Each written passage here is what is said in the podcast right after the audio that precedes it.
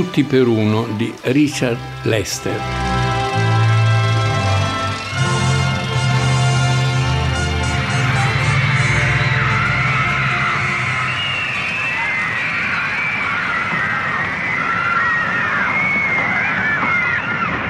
Morning, lads. Hi, Noel. Morning, Noel. How's it going? Thank God you've all got here. So? Now, look, I've had a marvellous idea. Just for once, let's all try to behave like ordinary, respectable citizens. Let's not cause any trouble, pull any strokes, or do anything I'm going to be sorry for, especially tomorrow in that television theatre, because... Are you listening to me, Lennon? You're a swine. Any George. You're a swine. Thanks. Hey! Who's that little old man? Man. Well, who is he? He belongs to Paul. A Hard Day's Night, Una notte di un giorno duro, ecco, eh, millenovecentosessantaquattro, che di fatto è un, un film abbastanza sconclusionato. C'è eh, un vecchio zio che è un vecchio attore comico, ci sono delle belle fanciulle, c'è un gruppo di ragazzi che mettono in pieno una band e che vogliono conquistare il mondo. In fondo è la storia, è la storia dei Beatles. Solo che questo film, fatto con la vivacità dei music, con la vivacità degli scopitone, dei, quello che poi è diventato il videoclip, eh, per una certa epoca, fam- insomma, ne abbiamo visti a migliaia, no? Alcuni anche geniali, girati da, da, da ottimi, da geniali professionisti e interpretati da geniali attori. Ne ricordo uno di Michael Jackson, un brano horror di grande regia.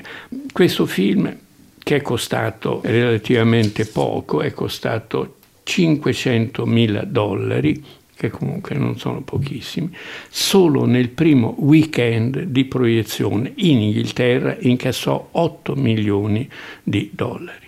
I produttori non potevano che essere contenti, e non potevano che essere contenti anche i Beatles, perché erano associati nella produzione, quindi ci hanno avuto anche loro il loro rendiconto. I Beatles sappiamo tutti che sono stati un fenomeno straordinario, perché era nel, hanno mescolato, in realtà musicalmente hanno mescolato il nuovo di una generazione eh, che esplodeva, di una generazione eh, per la prima volta abbastanza ricca e abbastanza pacifica, che eh, in qualche modo nella febbre eh, del consumo, nella febbre di una vitalità eh, esplosiva, trovò nei Beatles eh, il loro punto di riferimento, la loro musica, la loro colonna sonora. Oltre ai Beatles e oltre a questo scatenamento, questa corsa continua di questi quattro personaggi, di questi quattro personaggi eh, così simpatici, John Lennon, che era chiaramente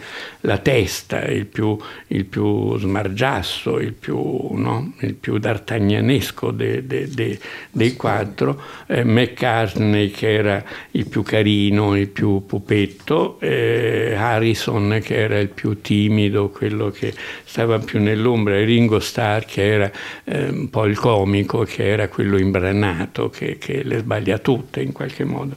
Questi quattro personaggini funzionano perfettamente insieme in questa corsa che è il film, perché la cosa straordinaria di quel film è il ritmo, è il ritmo, che è un ritmo di musica, che è un ritmo che segue la musica dei Beatles e sa raccontare, sa raccontare i Beatles.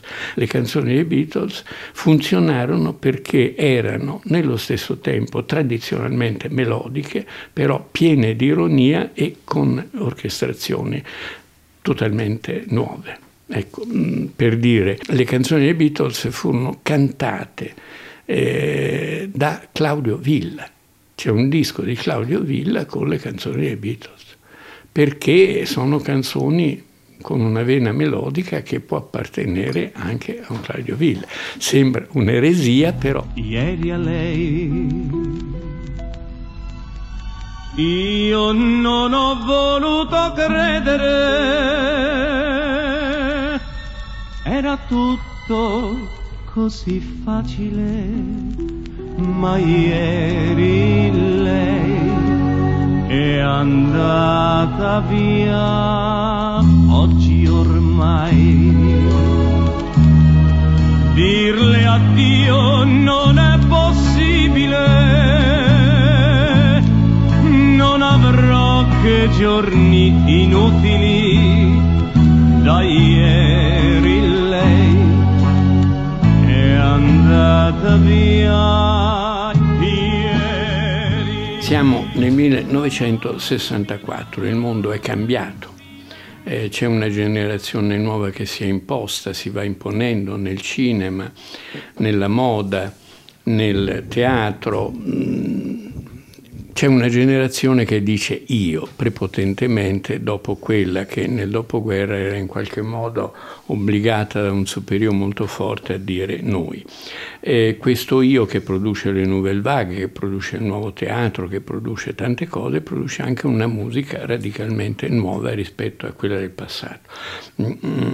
Pensiamo all'Italia, sono gli anni di Modugno, il primo a rompere la crosta con Volare, e sono gli anni di Mina, del primo André, del primo Gaber, del primo Iannacci e eh, come dire, sono anni vitalissimi da tutti i punti di vista.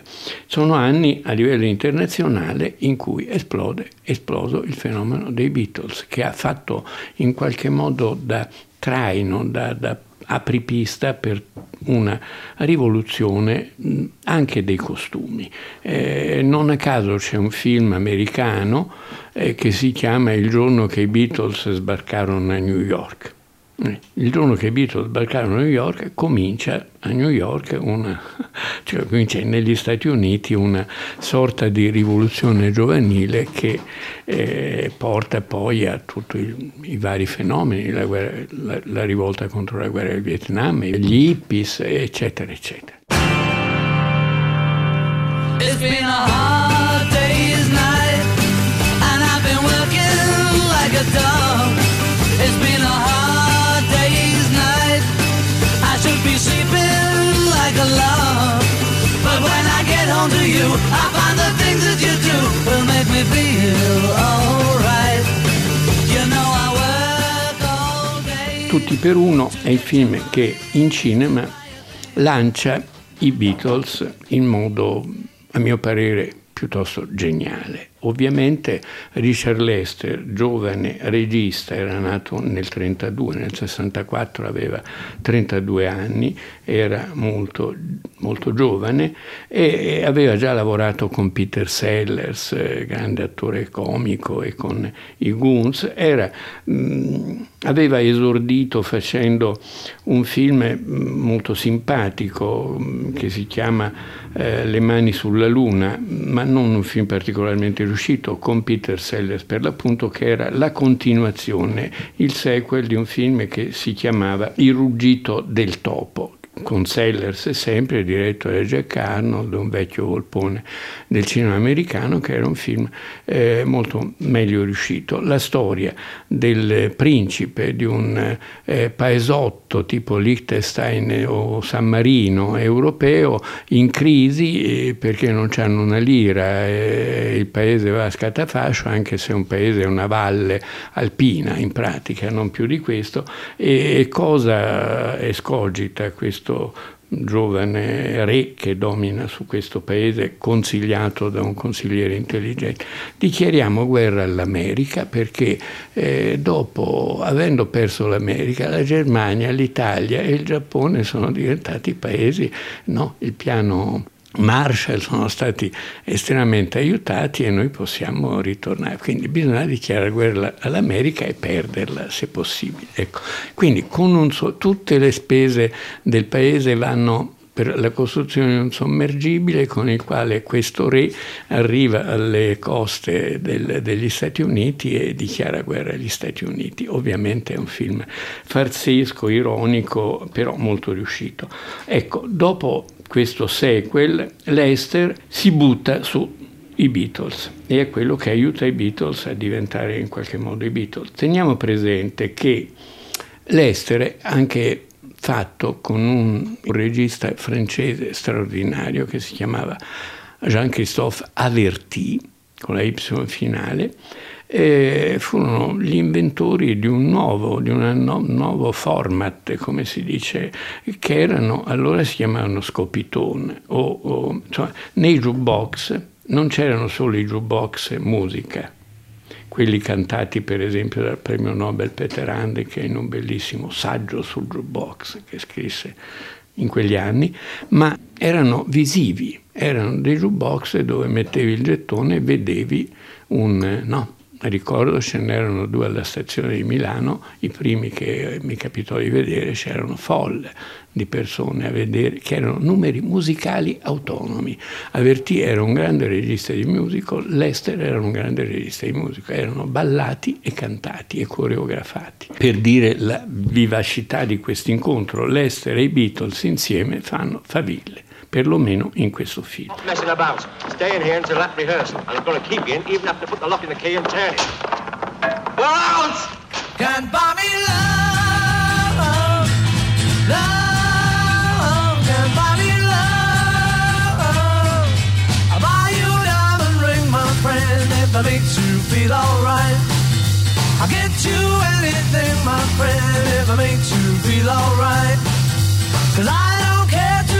Much for money, but money can buy me love.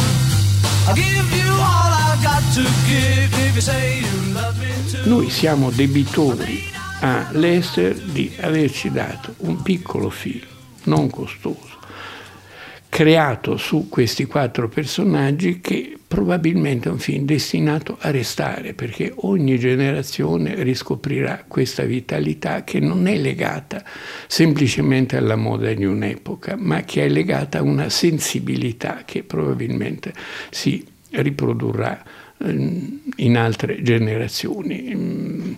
L'aspetto un po' sfacciato, l'aspetto sentimentale, l'aspetto eh, irriverente, soprattutto irriverente nei confronti delle istituzioni.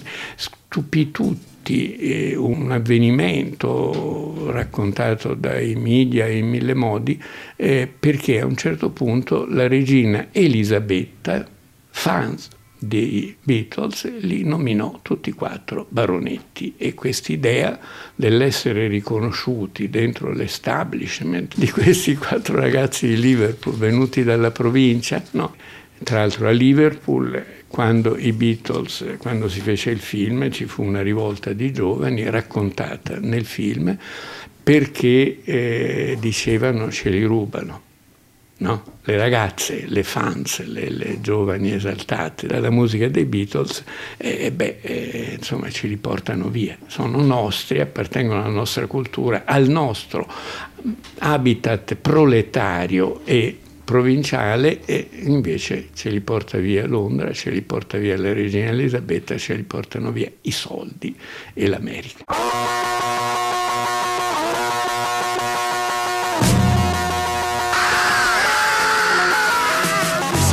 On a revolution, well, you know, we all want to change the world. You tell me that it's evolution, well, you know, we all want to change the world. But when you talk about destruction, don't you know that you can count me out? You know it's gonna be all right, all right, all right. Io non sono un particolare intenditore di musica, però anch'io sono stato un fan dei Beatles e ho avuto la fortuna di assistere al loro primo concerto sul continente. Ero a Parigi e li vidi a Parigi, non so quale grande stadio, e beh, fu una serata particolare perché avevo un'amica con cui ero andato che era figlia di un eh, funzionario dell'UNESCO, che aveva un amico che era un funzionario dell'UNESCO, il quale amico americano aveva una figlia che si chiamava Joan Baez, e io ho visto il primo concerto dei Beatles sul continente europeo seduto tra la mia ragazza di allora e Joan Baez.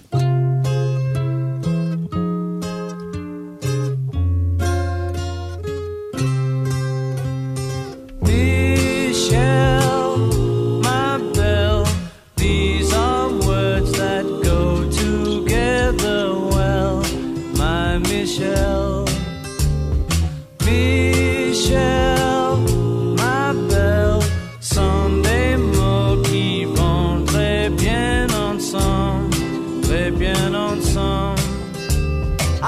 love you, I love you, I love you. That's all I want to say. Until I find a way, I will say the only words I know that you understand. Michel, ma belle, sont des mots qui vont très bien ensemble, très bien ensemble. I need to, I need to, I need to, I need to make you. Oh, what you mean to me until I